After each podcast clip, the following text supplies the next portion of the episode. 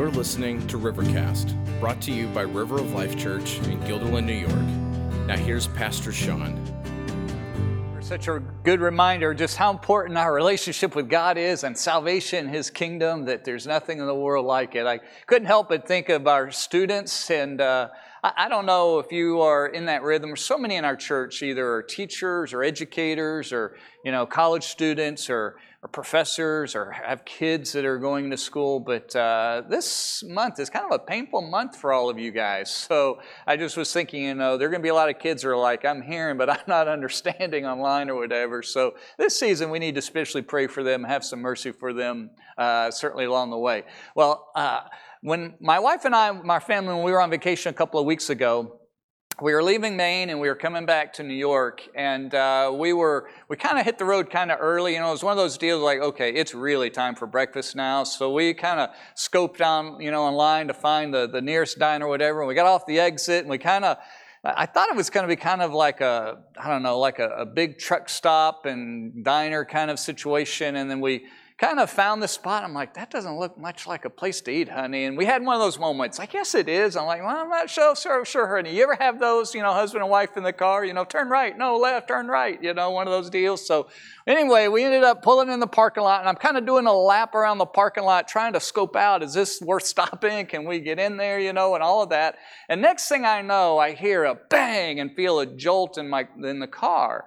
I was, I was pulling a, a, a trailer that we have, like three canoes and a couple of kayaks, and obviously I hit somebody, and or at least that's what I assumed. And I got out thinking, what in the world? Like I didn't see anything or anybody, and I kind of was thinking, well, maybe I must have been turning and kind of too sharp and caught a car. And anyway, I got out, and as I kind of looked at the car on the way back, because it's a long trailer, it's like 20 feet long, and I'm like, my car is in a straight line. I'm like, I couldn't have hit anybody. And sure enough, somebody had missed me. I don't know how. Like, just he didn't look at all, apparently, and just backed right into my into my trailer. And uh, it's not a comfortable feeling because uh, just like, you know, I really want to get home. I really want to deal with this and all of that. And we kind of looked at things, and he had an older car. I think he said it had 300,000 miles on it. And we looked at the trailer that he had, my trailer that he hit, and it, it had knocked off a, there's a dust cap that, that goes on the wheels that's meant to keep the grease in and the dirt and dust out, and that was gone. Like we looked for 20 minutes, couldn't find the thing, and I'm thinking, how am I going to get this trailer home? You know, this, I can't get this home without this fixed. And long story short, I had two options in that moment. I could either call the authorities and so that we could, you know, exchange insurances and do that whole routine, or I could have mercy on the guy and figure out how to get home. I had a choice. And instead, thankfully, Tractor Supply was nearby, and we just decided, you know what, it's a dust cap, and it kind of damaged my fender, but I'd figure it out. And we made our own way home. And after Lowe's and Tractor Supply, none the worse for the wear, and paid our money. Jesus told us, He said, Blessed are the merciful, for they shall receive mercy. There's not a day that goes by in your life and my life when we need to either give or receive mercy. Mercy, unfortunately, is a far too rare and precious commodity. People by nature need mercy. And it's so significant that we'll see that mercy is, lies at the very heart and character of who God is. And that those who are followers of jesus mercy should be something that naturally that we give day in and day out not just to one another not when we're behaving ourselves or on our best behavior but even when we're tired even when we're agitated that we're to be a people who give mercy. So take your bible and uh, you can turn to Matthew 5. I mean, these, these, the Beatitudes are easy, right? They're like, what, it takes me all of five seconds to read them, so we don't have a big passage. But we're going to look at a couple of other passages that go along with it. But in Matthew chapter 5, Jesus gave us, he gave us kind of eight pathways that come together as one about what, how to be blessed and, and not only in this life, but really ultimately spiritually. Jesus is trying to reorient us to help us to understand what real blessing is we think blessings are you know, new new cars or new to us cars, or we think it's that job or something working out in our favor, or our package from Amazon coming in a day early, or you know, getting a little time off, or whatever. We we think of those as blessings of life, and and, and indeed they, they are and can be. But Jesus is trying to reorient us to a whole different frame of mind, a whole different focus. And he says in verse 7 Blessed are the merciful for they shall receive mercy. This is not spiritual karma. It's a common concept today, the Eastern religions that have slipped into our just our common way of thinking, and even Christians can fall into that. Well, if I do this, then that's going to come my way. If I do good things, then kind of this cosmic universe is going to kind of just bless me. And if we're not careful, we even begin to treat God that way, almost bartering. Well, if I do this, then God will do that. And if I do that, then God will do this. And that's not what Jesus is talking about. This is not spiritual karma that, you know, if I bless, if, if I give mercy, then I'm always going to get mercy. No, it's actually something very different, and I'll talk about that in a minute. So I want to kind of give you a frequently asked questions about, you know, fact about mercy. And the, the first one is, what is mercy? I can't think of a summer in a very long time when our whole country desperately needs mercy. I can't think of a time when we just, I mean, between the protests, between COVID, between you know all that our teachers are going through uh, i feel for our teachers now as they are trying to juggle and navigate teaching and students are doing the best that they know how to do and teachers are going to do the best they know how to do. We all desperately need mercy. So what what really is mercy Mercy, I want you to think of mercy as compassion in action. It's a feeling that culminates in an action. It's something that we, we look towards someone else and our heart is moved. We're touched with sympathy. Not so much just pity, but we sympathize and we, we have compassion on them and we want to do something to help them. We want to take action with that. Mercy ultimately is an act of love. The reason that mercy is in short supply is because love, that whole love your neighbor as yourself, is in short supply. If we truly love our neighbor, then we, mercy is going to naturally, ultimately flow from us to them whenever we see the challenges that they're, they're facing. Mercy comes when, in two directions, if you will, and, and the reason we need it is because we all get into a mess. We all have difficulties and challenges and things that happen to us in life. Sometimes it's stuff that we do, sometimes it's things that we haven't done anything that just come to us. So when our, our neighbor gets cancer and we see them walking through those difficulties, they need mercy. They need someone to step up and help them, to love them, to have some compassion that tangibly reaches out to them with action. We, we have those, those challenges. A number of years ago, in fact, a long time ago, I was working for the state of Maine. And uh, I had uh, my job that summer was to survey like airports and uh, blueberry fields and, and grasslands and farmlands for particular bird species, right? So they issued me a little Chevy S10 truck, you know, the little, like the little Rangers, you know, just a little thing. And it was somebody's hand me down to somebody's hand me down to somebody's hand me down, right? So I mean, this thing had a lot of miles on it. It was one of those that you pray every time you got in it that it started and would get you there and back. And, and so I would, off I would go and I would drive that thing. And, and I remember going into a new, a new field and driving down this dirt road, this kind of pathway out into the back to, to where I would get out and do my thing. And, and it kind of dropped down into this, this kind of uh, just this ditch. It was just kind of little, like almost a small brook going through. It was just really a wet spot. Uh, my side was high and that side was high, and I really wanted to get to the other side. So I kind of, in my young naivety, you know, I had never owned a truck before, and not a rear wheel drive truck without any weight in the back, and it wasn't four wheel drive. It was just two, right? You know, so I mean, those things can spin and get stuck on wet grass. I mean, they just have no traction whatsoever. And I kind of gunned it. I thought, well, if I just go, you know, I can get through this and the other side. And I managed to get to the other side, but the problem was the other side wasn't nearly as good as it looked, and I got stuck. And I was, I don't know, a mile in off the road, and, and it wasn't awful, but I, I couldn't go anywhere. So I got out and I played with it, I bet an hour trying to, you know, dig and kick and get some dirt and get the junk out of it. And I managed to get it unstuck, which was a miracle of itself. But literally about 30 feet back, I got it stuck, and that time I really got it. I mired it almost right to the axles. I mean, I was like, I'm not getting out of this. So I had no choice. This was pre cell phone which shows you how old I am to the youngsters in the crowd. But so I had no choice but to walk back to the main road. And this is rural country. I mean, this is not city. I can't just knock on the neighbor's house and call my boss. I'm like, how am I going to get out of this thing? I don't even know who to call. There's like, there's no tow truck places around here. I was in the middle of nowhere. And so I just went covered in mud, knocked on the first door that I came to, and thinking, how in the world? This person's not even going to let me in their house to use their phone. Like, I wouldn't let me in there. I mean, I was complete mud you know? And this, this older guy came and came to the door, asked what the problem was. I said, Sir, can I use your phone? He's like, Tell me what's wrong. I said, oh, I'm, I'm across the road, I'm stuck and whatever, and work for the state. And, and would you know, he happened to have a four wheel drive truck.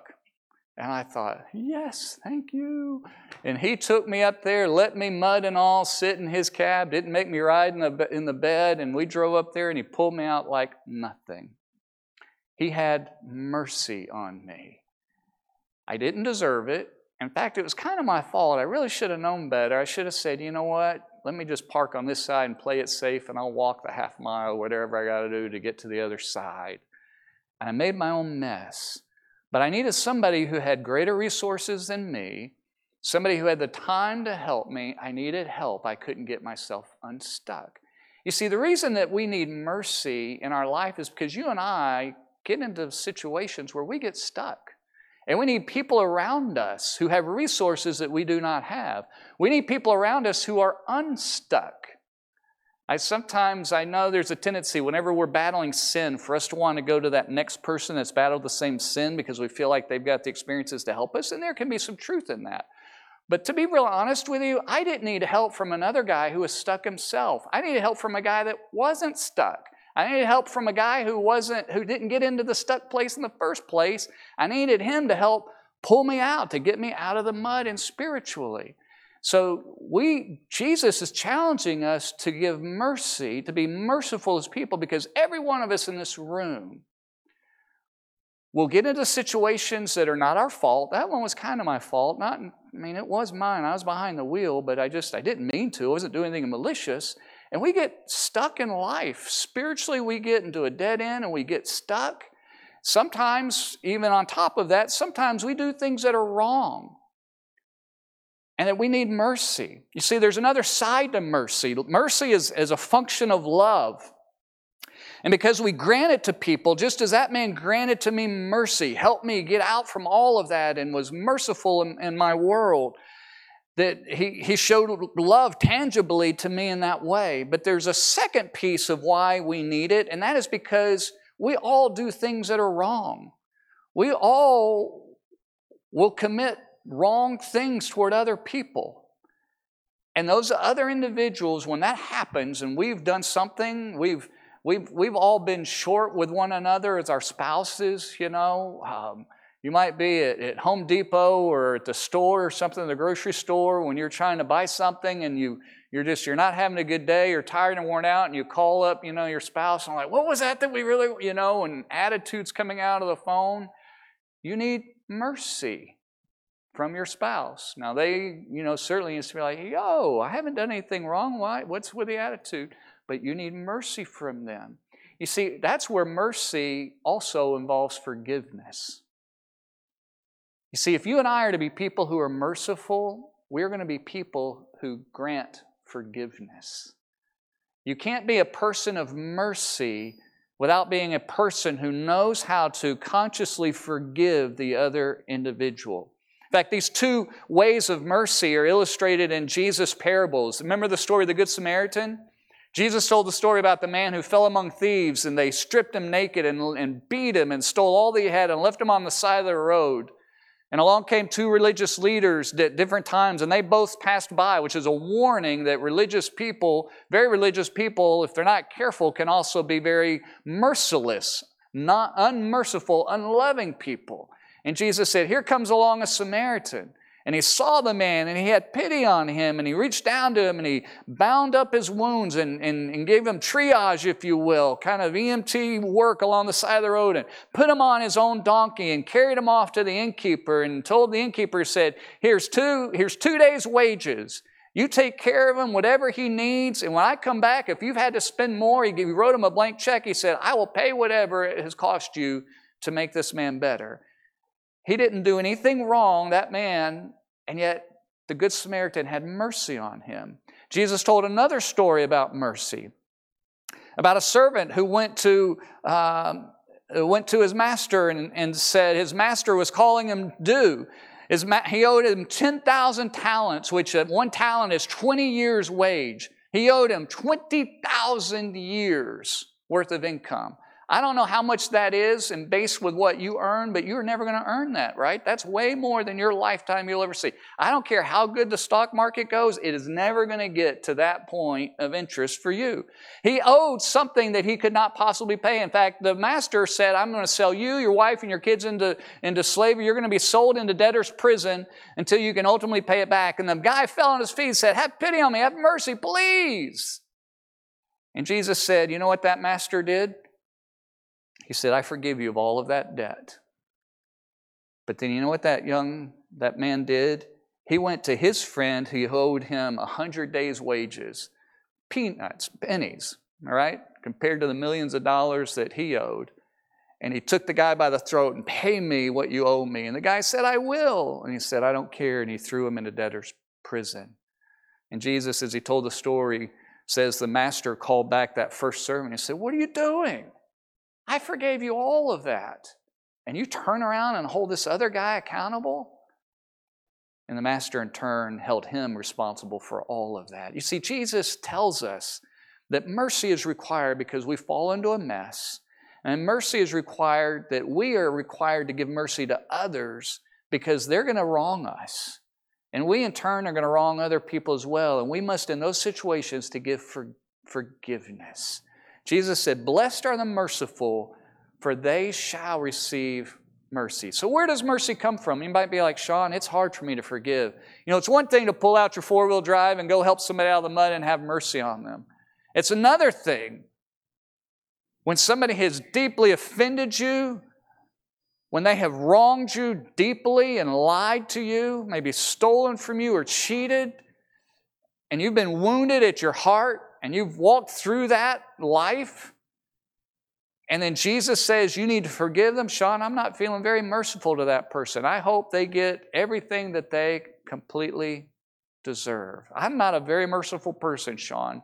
You know where mercy really comes from? It comes ultimately from the heart of God. Look at what Exodus says. You don't have to turn there. Oops. Look at Exodus chapter 34. Exodus 34, look in verse 6.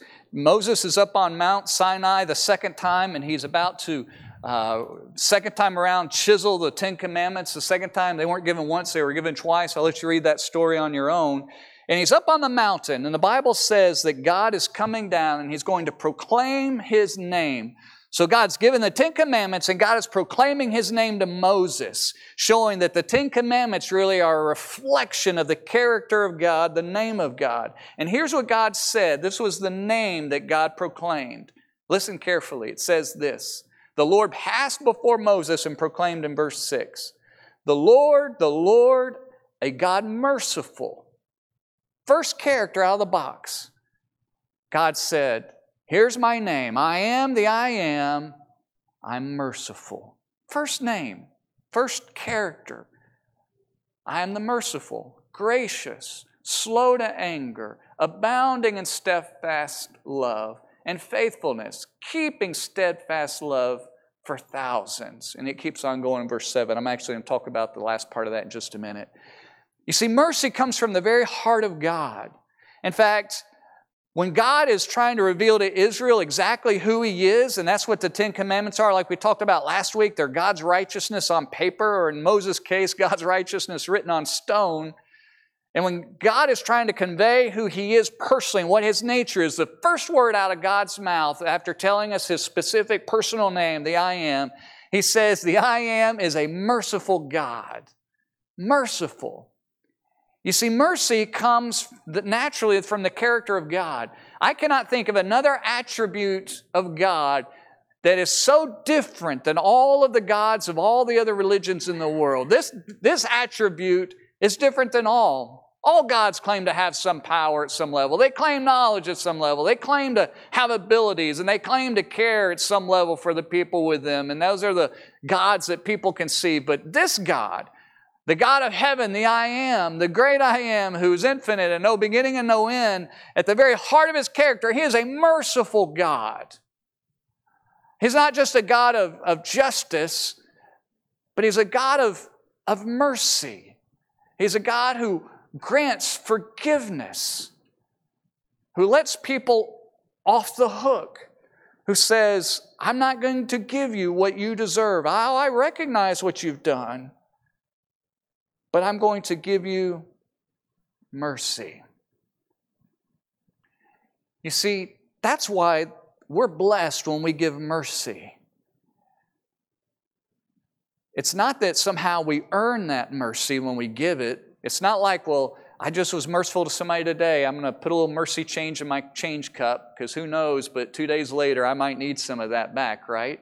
It's not that at all. In fact, what Jesus is telling us, remember, keep the picture. These are all a picture together of our one heart for God.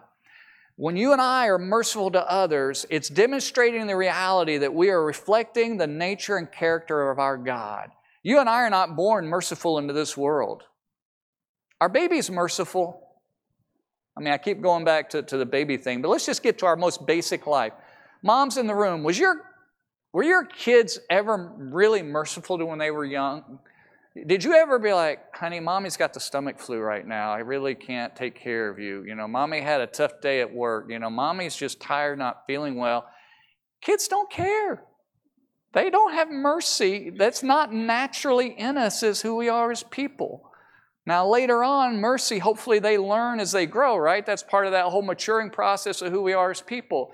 The reason is because mercy naturally comes from the heart of God. And when you and I are merciful, what it is saying is this is that you and I have a relationship with the Lord Jesus, that He has forgiven and saved us, and He has transplanted His nature his, into our souls, and it is growing and increasing. And as we live our life, we are living in a way that is a reflection of God's grace. And instead of God holding us to justice because of our sin, He has been merciful to us and He will continue to. It shows us the reality of that.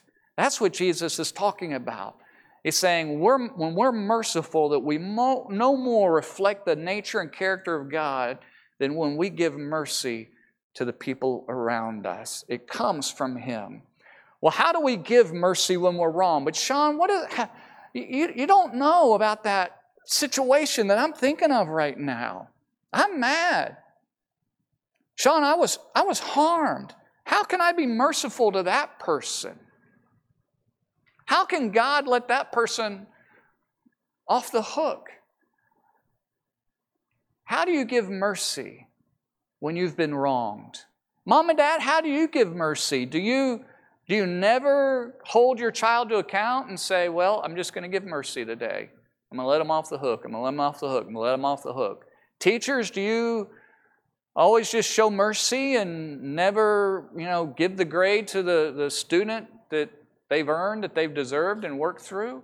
If we're to just be merciful people, how do we not just turn around and give mercy to everybody around us? And, you know, you get an accident and somebody told us your car. Well, Sean told me this nice little story in Maine about getting an accident and not calling the police. I guess I shouldn't call. You know, this guy just totally totaled my car. I guess I just got to eat that bill. No. How, how do you how do you show mercy when you've been wronged? Well, let's take the cue from God. Second part of that, Exodus 34, says this The Lord is a merciful and gracious, slow to anger, abounding in steadfast love, faithfulness, keeping steadfast love for thousands, forgiving iniquity and transgression and sin. But, verse 7, but who will by no means clear the guilty. In fact, visiting the iniquity of the fathers on the children and the children's children to the third and the fourth generation. We see there the two natures of God, or the, the two aspects of this that God is merciful and wants to forgive on one hand, but God is also a God of justice and He will by no means clear the guilty. How can God be merciful to somebody? Because people only need mercy, or one aspect of them needing mercy is when they're guilty. Let me take you to Hebrews. Just one, one short little verse in here.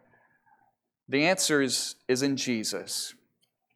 Look what Hebrews chapter 2 says.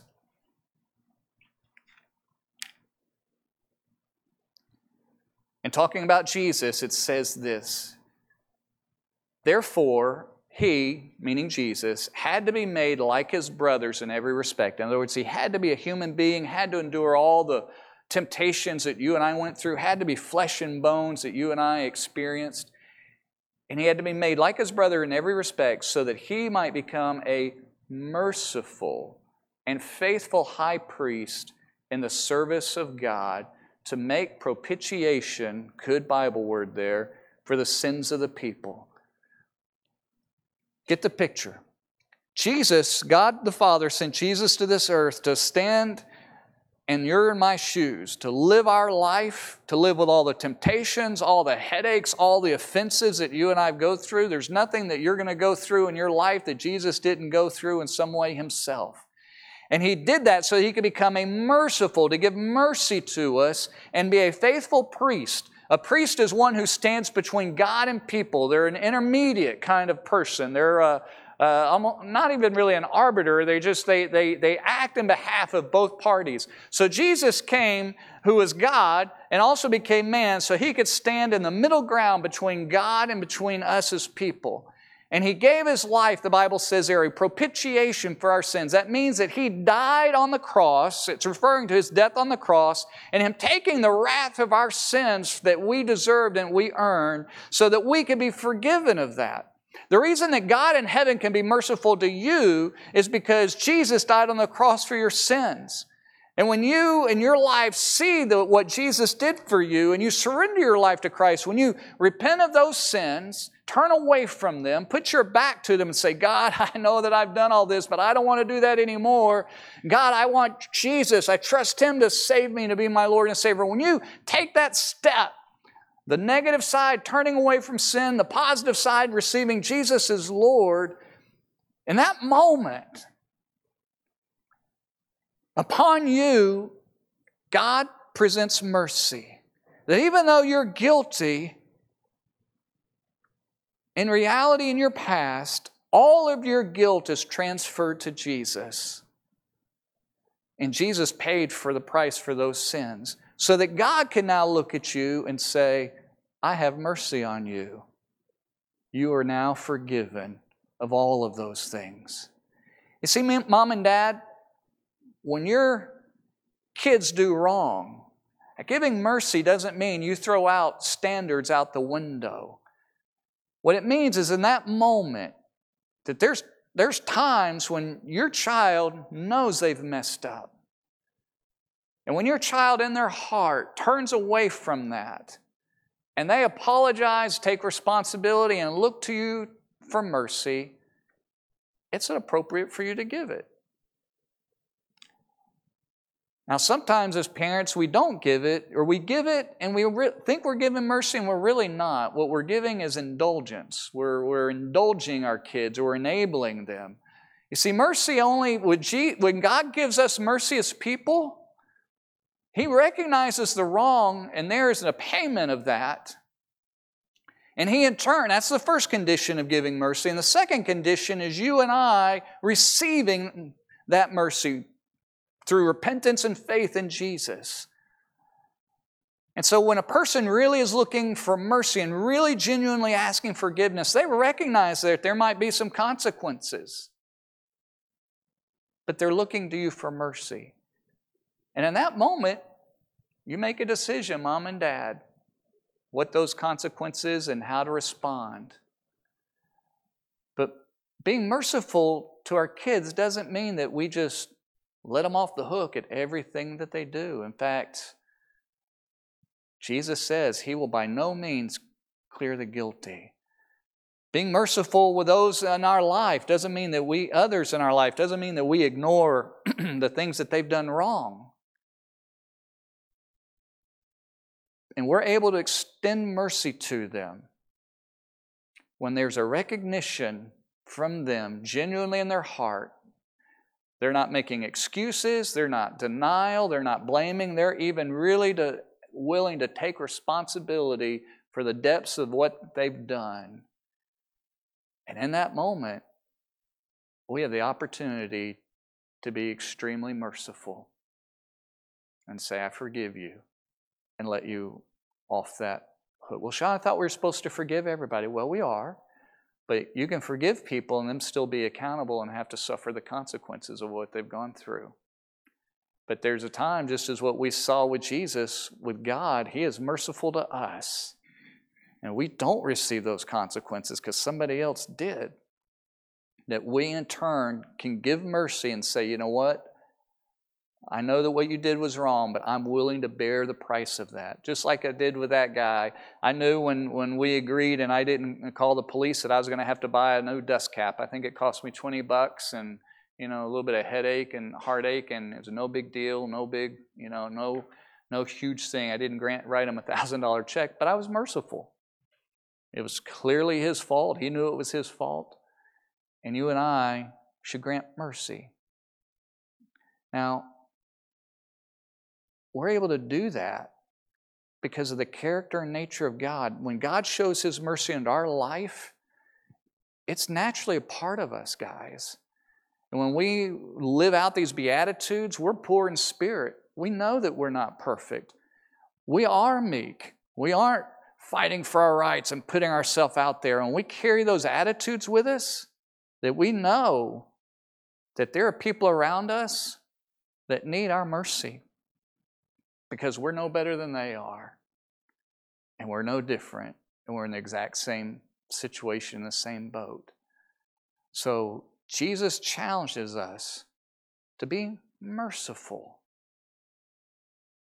to care, to, to have compassion, to put ourselves in the shoes of other people and what they're going through, not to indulge them, when you and I just let people off the hook indulgently, all we're doing is enabling them to continue the wrong down the road. In fact, we're not being very nice to them because we're just letting them think that they can get away with stuff all the rest of their life. He tells us to be merciful. So, my question to you this morning is very simple Who in your life right now needs your mercy? For those of you that are married, is it your spouse? See, our spouses need mercy probably the most. We're with them the most. Odds are, and they're just as sinful as everybody else around, and odds are they're going to need more mercy from you than anybody else in your life. We should remember with our spouses and our relationships that there should be a handle with care sign. We probably ought to all put one up in our kitchen or our door frame when we go in. Our spouses, we don't need to see them as fragile. It shouldn't be like the point that, you know, I'm not talking about some, as I've talked with couples, I feel like I'm walking on eggshells. I can't, I don't know what to say. I get in trouble every little thing I do. I'm not talking about that. But there ought to be a handle with care. Most spouses, most couples that I talk with, there's moments when you handle one another with care, but there's moments where you handle one another roughly. Not gently, not mercifully, but rough. And our relationships one with another should not be that way. Your spouse desperately needs your mercy. Mom, dad, you know your kids need mercy. Parents, your parents, your adult parents need mercy. Your boss at work might need mercy. All the crazy changes going on at work right now, people around you need a lot of mercy. People are doing the best they know how to do. When the guy that hit me, you know, backed into me, he needed he needed mercy. It helped that I thought it was my fault at first, you know, so I didn't come out like, "What did you do?" I, I literally had no clue that you know what had just happened. But he needed mercy. He didn't need attitude from me. He needed he needed mercy. There's not a day that goes by where you and I are not needing to give mercy to somebody. Somebody around us. We're needy as people. And mercy is one of those top end needs that we just can blow by. So Jesus tells us, guys, you're blessed when you're merciful because we no more reflect the character of God than when we're extending mercy to others. And when we do that, we're extending them the same mercy that God extended to us. If you are struggling to forgive, you're struggling to love, you're struggling to have compassion, struggling to grant, to pay the price for somebody else, for their mercy, you need to do simply one thing is to turn around and say, God, you are merciful to me. God, all the stuff that I've done wrong, you forgave me. God, would you help me to turn around and have mercy for that other person? Jesus told us that we are to be merciful. As we head into our, our time for our Lord's Supper here in just a minute, I want to help prepare our hearts for that. I can't think of a better passage of Scripture to read because the Lord's Supper is a reminder as we partake of this juice and the cracker, it's a reminder of the mercy that God has given us. Jesus told us to do this regularly. He didn't tell us exactly how often we were to do it, but, but it's to be regular. And when we do it, it should be ref- we should be reflecting our hearts in worship to God in heaven who was merciful to us. The whole reason God extends His mercy to us or can is because Jesus died on the cross. Make no mistake, if Jesus hadn't died on the cross, you and I would have no mercy in our life, and we would all suffer the punishment eternally, separated from God in heaven forever without any hope, without any mercy, without any grace, without any re- relinquishing, just a relentless punishment for the wrong that we've done. So we should celebrate this morning and be excited as a church body as we share in this together, declaring it's a declaration of the mercies of God that we have. And consequently, some people get some of the religious things that we do, and honestly, some churches have down through the centuries and histories have taught them wrong. They've put meaning to these things that really are not there. And, and some people, when they take of the, this, this communion, the Lord's table, they almost can see it as somehow that just doing that is going to earn them forgiveness or help wash away their sins or somehow do that. And folks, I, I got these off of Amazon. They're going to be a little clunky because there's two little tabs when you take them. There's a clear tab, pull number one for the cracker, pull tab number two for the juice. And I'm willing to bet, and it's probably going to be me because I've already dropped it twice. It's probably going to be me that spills this. There's nothing special about these elements, but they're to remind our brain and our heart of what does matter, and that is the mercy of our Lord Jesus on the cross. Doesn't matter how they're packaged, they could be in an orange little thing, they're in a nice little purple thing with a cross. What's important is that they remind us of the reality. That's all. They're, they're like a picture, a photograph, right? Most of you probably don't go around kissing a picture, you know, on your phone or, you know, a literal picture, because they're just a reminder of what that person is like. That's what this is. It's a picture. It's not what saves us, it's a picture of what did save us already. And so we participate in this as a reminder of what Jesus already did. And it's a reminder of our faith that we took that step of faith and entered into a state of mercy with God when we surrendered our life to Jesus. We turned from our sins and trusted Him fully as Lord of our life and had faith. And so, as we participate in this, it's a reminder of God's mercy to us and it should be a tangible reminder of the same mercy that you and I should in turn show to everybody else this week. It should remind us of that because it's out of God's mercy that we reflect His mercy. So I'm going to give you a couple minutes just of, of silence and past when we've done the Lord's Supper. We always have some music playing to help us with that a little bit. Uh, this morning it's going to be quiet. So you take a few minutes and pray before God. Give some thanksgiving for His mercy for you. And if you're sitting there and like, Sean, I don't know that I've ever really trusted Christ, take this time to take that step with God and say, God, I, I surrender my life to you. See, this isn't what saves you, Jesus does. And until you take that step of faith, you really shouldn't take this. It's not for you. You don't have the memory, you don't have the reality to remember. This is only for those who, in reality, who've surrendered their life to Jesus and trusted Him as Lord of their life. And when they've done that, God gives them, us a picture that we can stick up in our car, you know, and look at all the time, if you will, and it's to, to, to participate in this. So pray through what we've talked about, about your mercy toward others. Put your focus in your heart and worship the Lord God in heaven for what He did for you on the cross. But take this just these few seconds to worship Him. And I'm going to read, I'm going to pray for us, and I'm going to read a passage, and we'll participate in this together. So pray with me, would you? Father, it can be difficult for us to sit in silence sometimes. We so like the noise and the commotion. And silence makes us deal with you and puts us alone in our thoughts and our heart with you. The things that people have thought about, who they have committed to you, the things that they've been thinking and praying about as if we've been talking about your word. Father, I pray your blessing upon those things. Lord, we all struggle to give mercy. I'd be first in line with that. There's times when I don't want to give any mercy. I just, I've been offended. I've been, I want to stand up for what I feel like I deserve. And Lord, I'm so glad that Jesus didn't do that.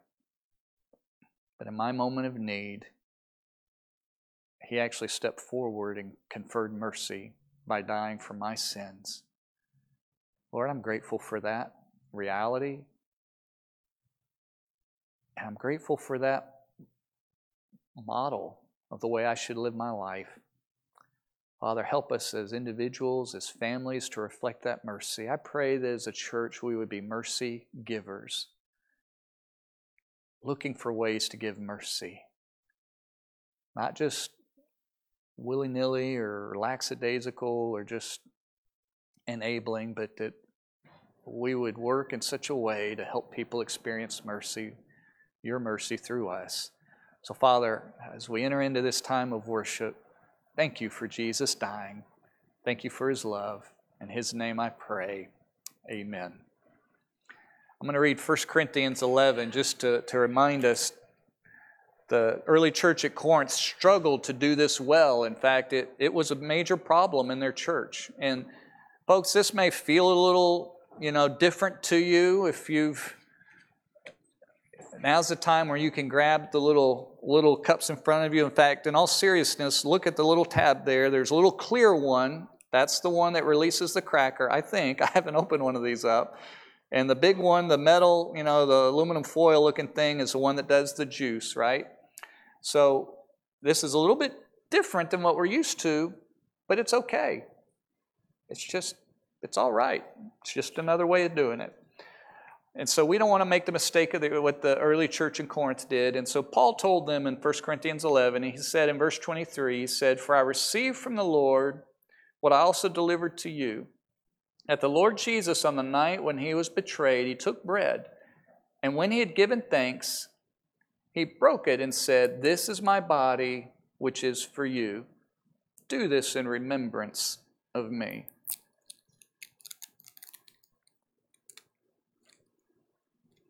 In the same way, also he took the cup after supper, saying, This cup is the new covenant in my blood, the new, the new relationship that you're getting in a, in a relationship with me. He says, Do this as often as you drink it in remembrance of me. For as often as you eat this bread and drink the cup, you proclaim the Lord's death until he comes. The very act of this is a proclamation